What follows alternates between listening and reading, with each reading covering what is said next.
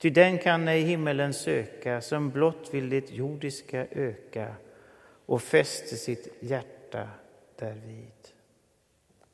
Att tjäna två herrar tillika, så skilda som mammon och Gud, det kan ingen utan att svika och bryta mot en deras bud.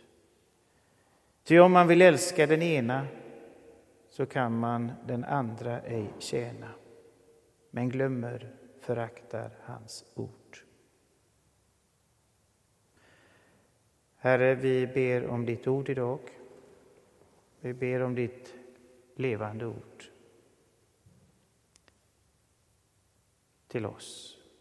Herre, vi ber att du skall tala till oss, vara nära oss med din heliga Ande, påminna oss om det vi behöver bli påminda om.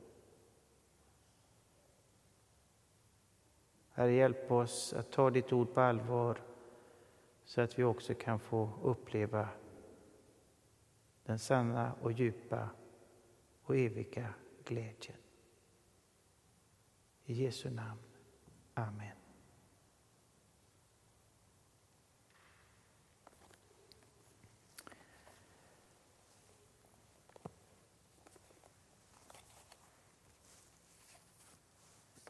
Goda förvaltare. Det heter tror jag, förvaltarskap förut. Nu heter det goda förvaltare. Det låter ju lite mer positivt i alla fall. Det är ett sånt där lite tungt ämne. Och det kan lätt bli väldigt mycket plikt och... Ursäkta mig.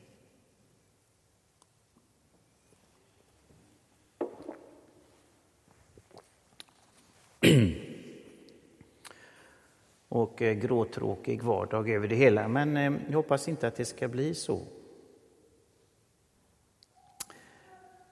Lärjungaskap, efterföljelse, andlig klarsyn, förvaltarskap.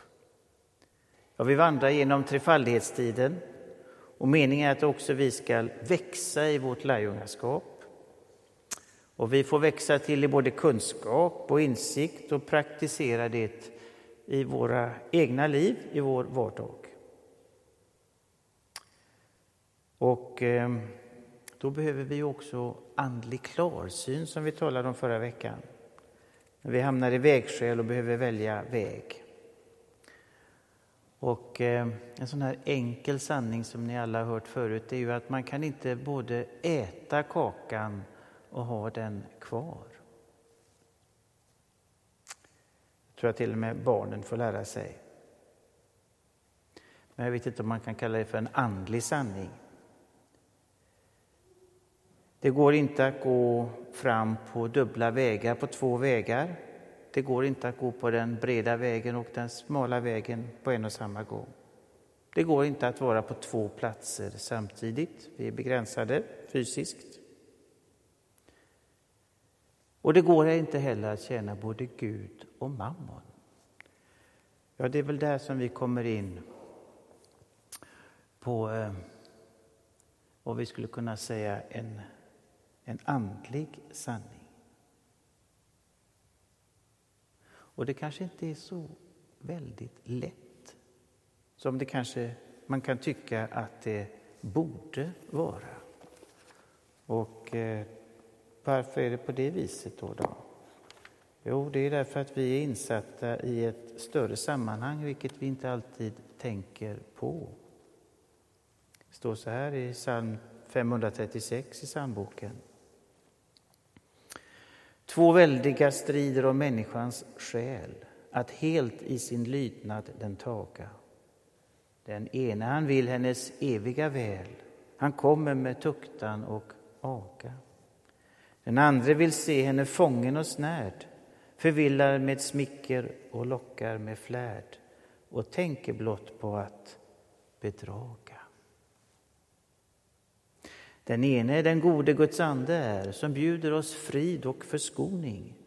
Vår hjälpare är han som syndaren lär i Kristus att vinna försoning. I mörker och synd går den andre fram han börjar i lögn och slutar i skam. Förbannelse heter hans boning.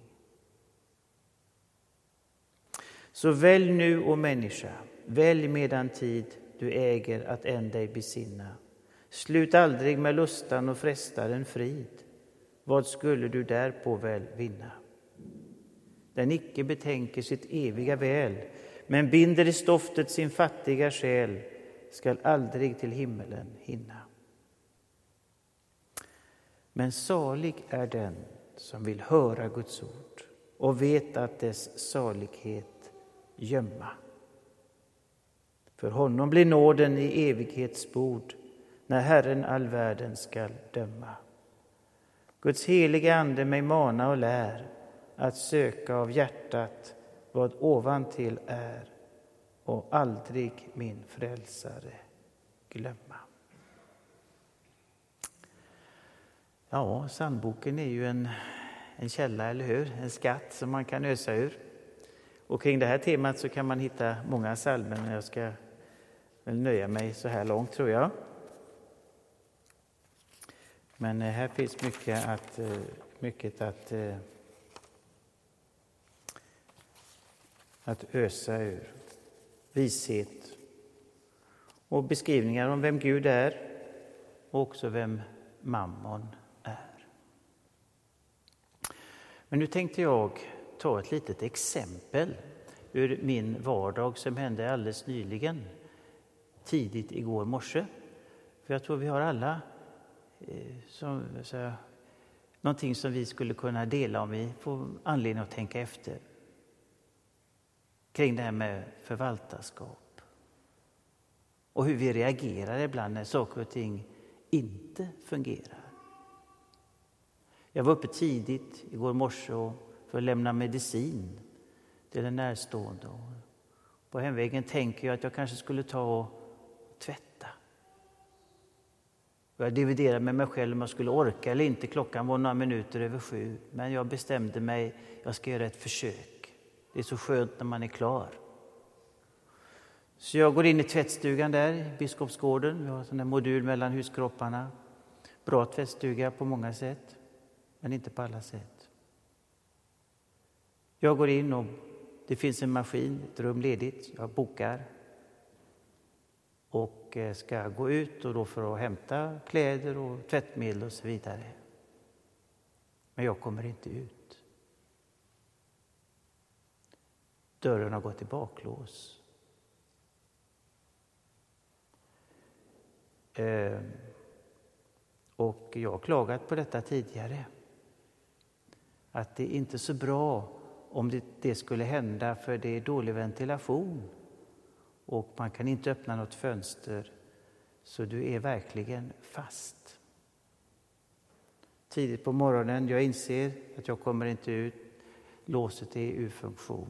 Vad gör jag för något? Kan jag få några sekunder att fundera?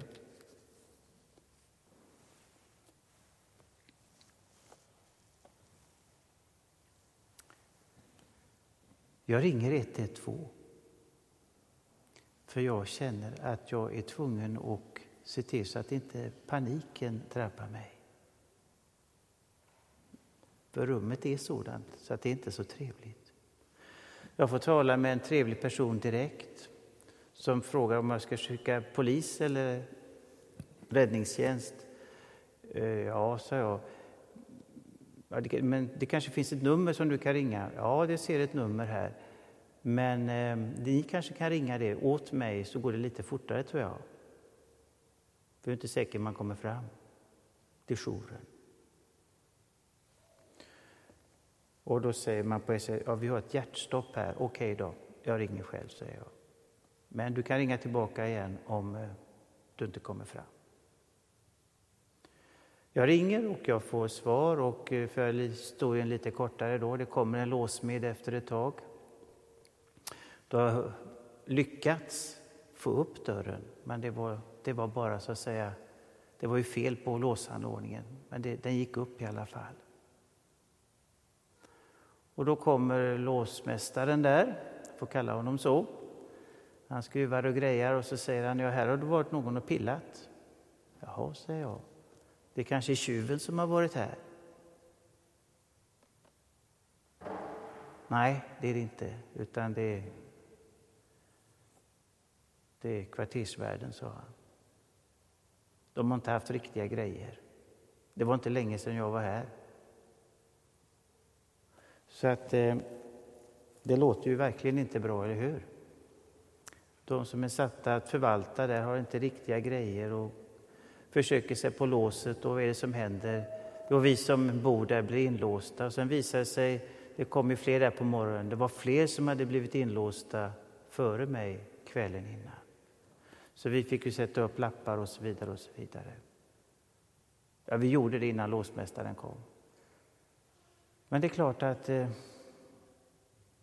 det är inte så roligt att bli inlåst och känna att du måste panera, parera eventuell panik. Och du vill, nu är jag ändå så att jag kan svenska, jag kan läsa och så vidare, men jag bor i ett område i Biskopsgården, många invandrare, eh, många med lägre utbildning kan vi väl säga, där man lätt ser över axeln på folket. Man bryr sig liksom inte riktigt. Jag har varit flera gånger och pratat med dem att den här tvättstugan det är en dödsfälla egentligen. Om det skulle börja brinna, då är det kört på några sekunder. Men det har inte hänt någonting. Men nu lovar jag, nu ska jag försöka med Guds hjälp att se till att det blir ändring. Det går inte att öppna ett fönster i hela tvättstugan. Man har spikat igen för att tjuvar inte ska bryta sig in, eller obehöriga. Men det är ju illa om någon kommer in, men det är ännu värre om man inte kommer ut, eller hur? Förvaltarskap, du har säkert din så att säga, berättelse, någonting. Men detta är någonting som hände mig då eh, alldeles nyligen och som jag får anledning att reagera på på olika sätt.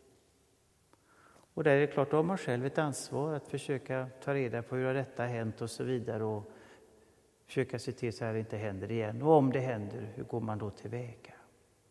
Så att ingen far illa. Det är ju förvaltarskap, tjänande, att vi har omsorg om varandra.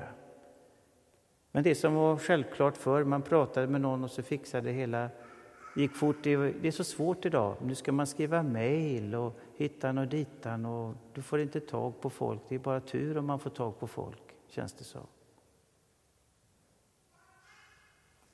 Ja, vi kan fundera över sådana här saker på olika, från olika perspektiv och utifrån också vårt eget perspektiv. Vad kan jag bidra med? Eller vad är det som jag kanske till och med slarvar med eller inte ger tid till eller inte prioriterar rätt?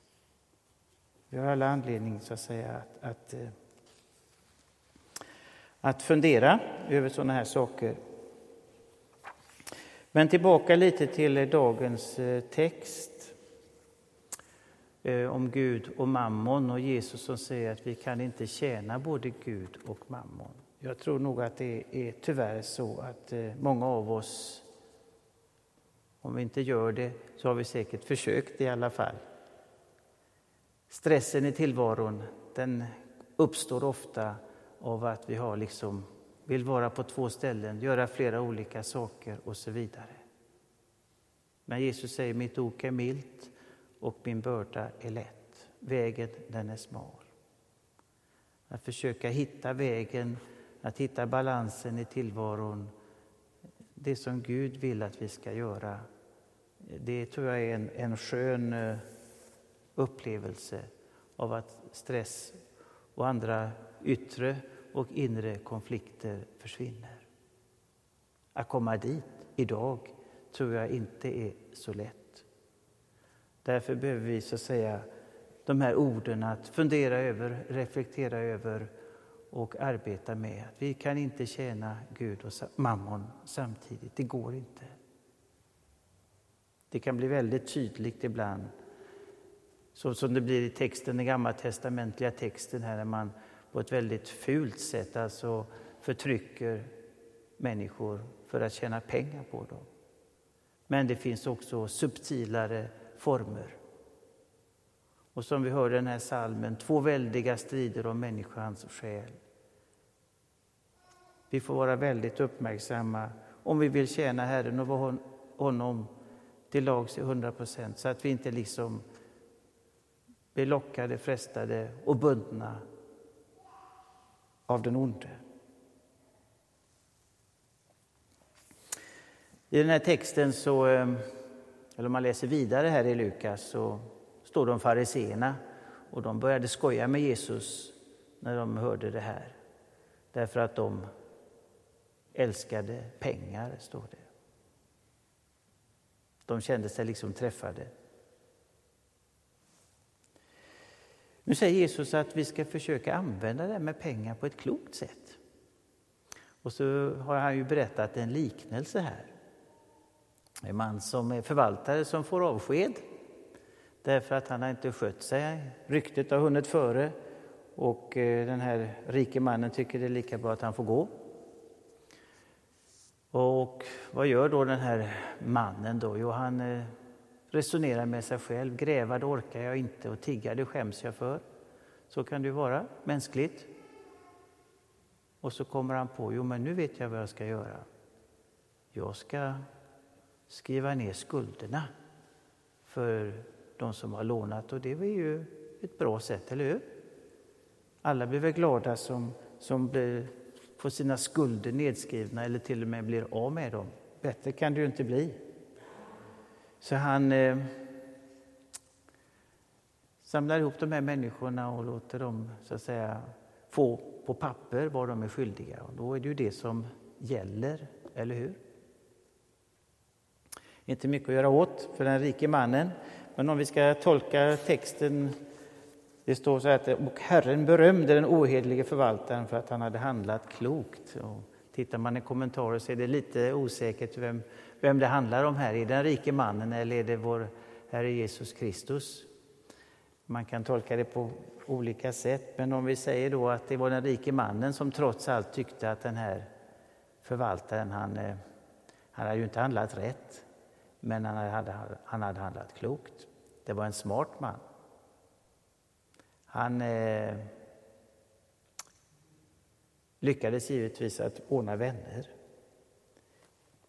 eh, och ordnade för sig nu när han inte längre hade någon tjänst. Men eh, Herren Jesus Kristus han tycker också att det, här, det är så eh, världens människor handlar mot varandra. De lurar varandra, men på ett klokt sätt kan man säga. De använder de här pengarna på ett... Eh, de kan det där bättre än vad vi kan, om man får uttrycka saken så. Eh, men vi ska också försöka använda mammon, pengar och det som är dylikt, på ett klokt sätt. Vi ska vara generösa, givmilda och använda det på ett sådant sätt så att vi också får vänner och inte ovänner. Så kan man också använda mammon. Ursäkta mig.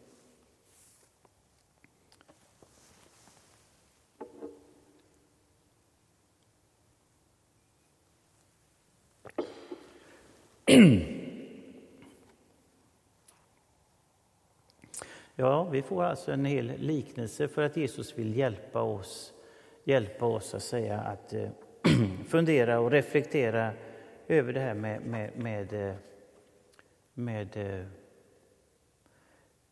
Gud och mammon också i vår tid. Eh, vi kan så att säga inte ha dubbla lojaliteter, talar man om ibland. Det kan ju vara pengar inblandade eller det kan vara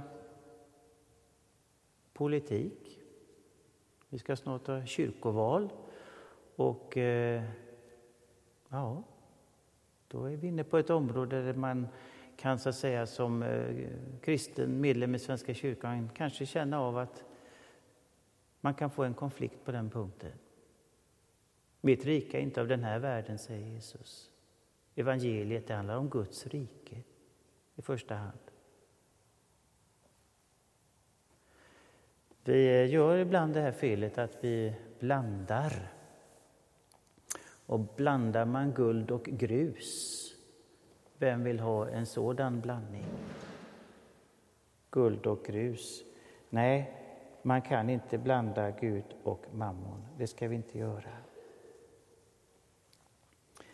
Eh, När vi talar om förvaltarskap så talas det om i dagens epistel som också är väldigt innehållsrik. Det är aposteln Paulus som talar om den sunda läran. Det är också någonting som vi kallar det till att förvalta. Vårt liv, våra dagar, våra gåvor, evangeliet som också kallas för den sunda läran. Det ska komma en tid då man inte längre vill hålla sig till den här läran. Och nog kan vi väl säga att vi lever i den här tiden. Jämställdhet i all ära, men är det kristendom? Så som vi finner den i Bibeln? Ja, det beror på hur man definierar saker och ting. Men man blandar gärna. Och så tror man att allting är okej. Okay. Posten Paulus talar om den sunda läran. Och avslutningsvis så säger han att jag har kämpat den goda kampen. Jag har fullbordat loppet. Jag har bevarat tron. Så det kristna livet, den kristna vandringen, det är en kamp. Vi får kämpa, både med det ena och det andra. Och det är också en kamp, så att säga, att vara en tjänare, att vara en god förvaltare. Att vara trogen i det minsta. I Guds rike är det alltid tvärtom. Det är de små som är de största. Gud använder de svaga till, till sina storverk för att vi inte ska tro själva att det är vår egen kraft det handlar om. Det finns mycket att ösa ur detta, men jag tror jag ska stanna där. Och eh, ja, vi får bli påminna oss om att eh, det, det, det, är en kamp. Och eh, vi får be Gud att han hjälper oss att vara goda tjänare, att vara goda förvaltare. Och när vi så att säga ser våra tillkortakommanden så får vi skynda till honom och be om förlåtelse i förvissning om att han vill hjälpa oss, upprätta oss så att vi kan gå vidare. Låt oss tacka och bedja. Herre, vi, vi tackar dig för att du vill undervisa oss, du vill hjälpa oss, du vill ge oss kraft och glädje att vara dina tjänare och tjänarinnor här på olika sätt, i olika uppgifter.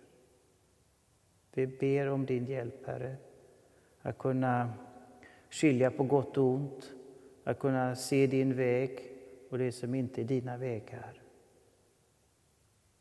Vi ber om vishet och klokhet, förmågan att handla rätt. Och vi ber också, Herre, om ödmjukhet, att vi inte dömer andra när andra gör fel. Utan vi ber, Herre, att vi ska få den nåd som vi alla behöver för att våra liv ska kunna fungera i kyrkan och utanför kyrkan. Herre, vi ber om en större kärlek till dig och till ditt ord och till ditt verk. I Jesu namn vi ber. Amen.